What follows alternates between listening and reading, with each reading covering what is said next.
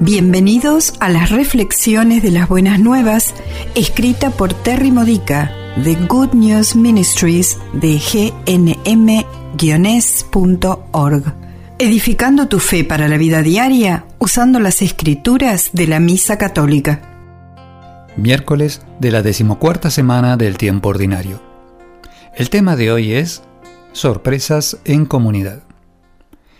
En la lectura del Evangelio de hoy, Mateo capítulo 10 versículos 1 al 7, fíjate que Jesús no envió a los doce apóstoles como individuos separados cuando les dio la misión de expulsar demonios y curar enfermedades.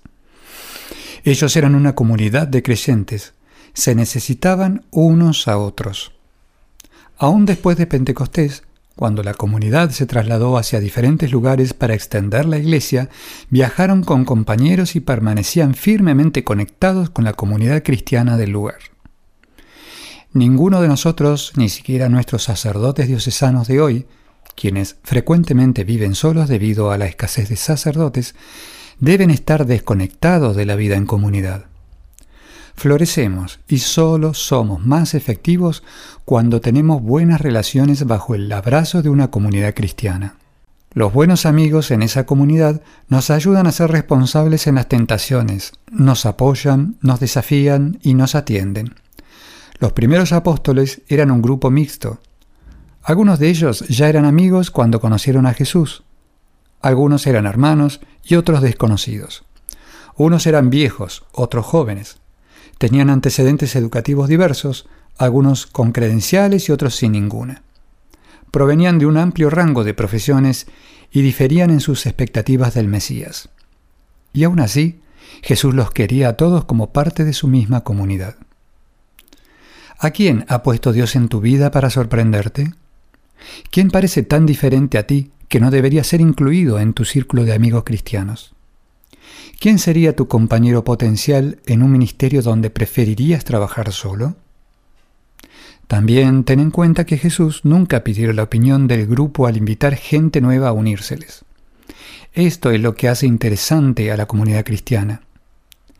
Es el Señor quien elige a los miembros o debería serlo, y si alguna vez tratamos de controlar quién está en nuestro círculo de amigos, deberíamos renunciar a ello y poner a Jesús a cargo nuevamente. Ah, y si Él agrega un Judas a tu grupo, confía en que hay una buena razón para ello.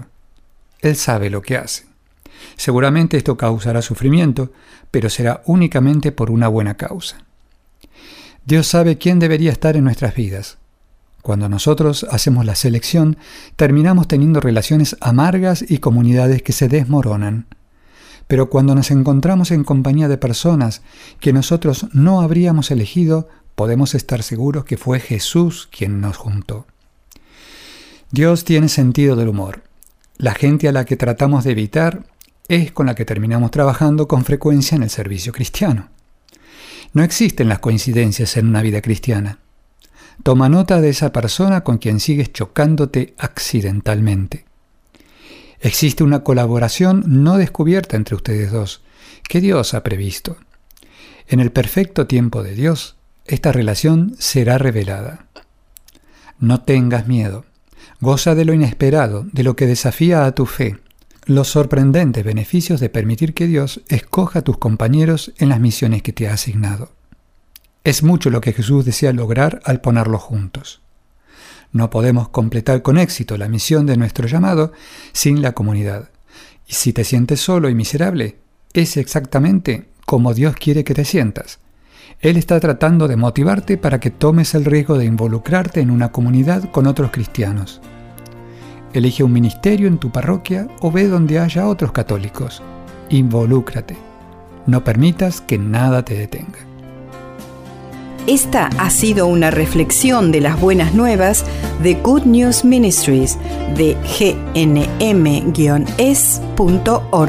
Para más edificadores de tu fe o para conocer más sobre este ministerio, ven y visita nuestro sitio web.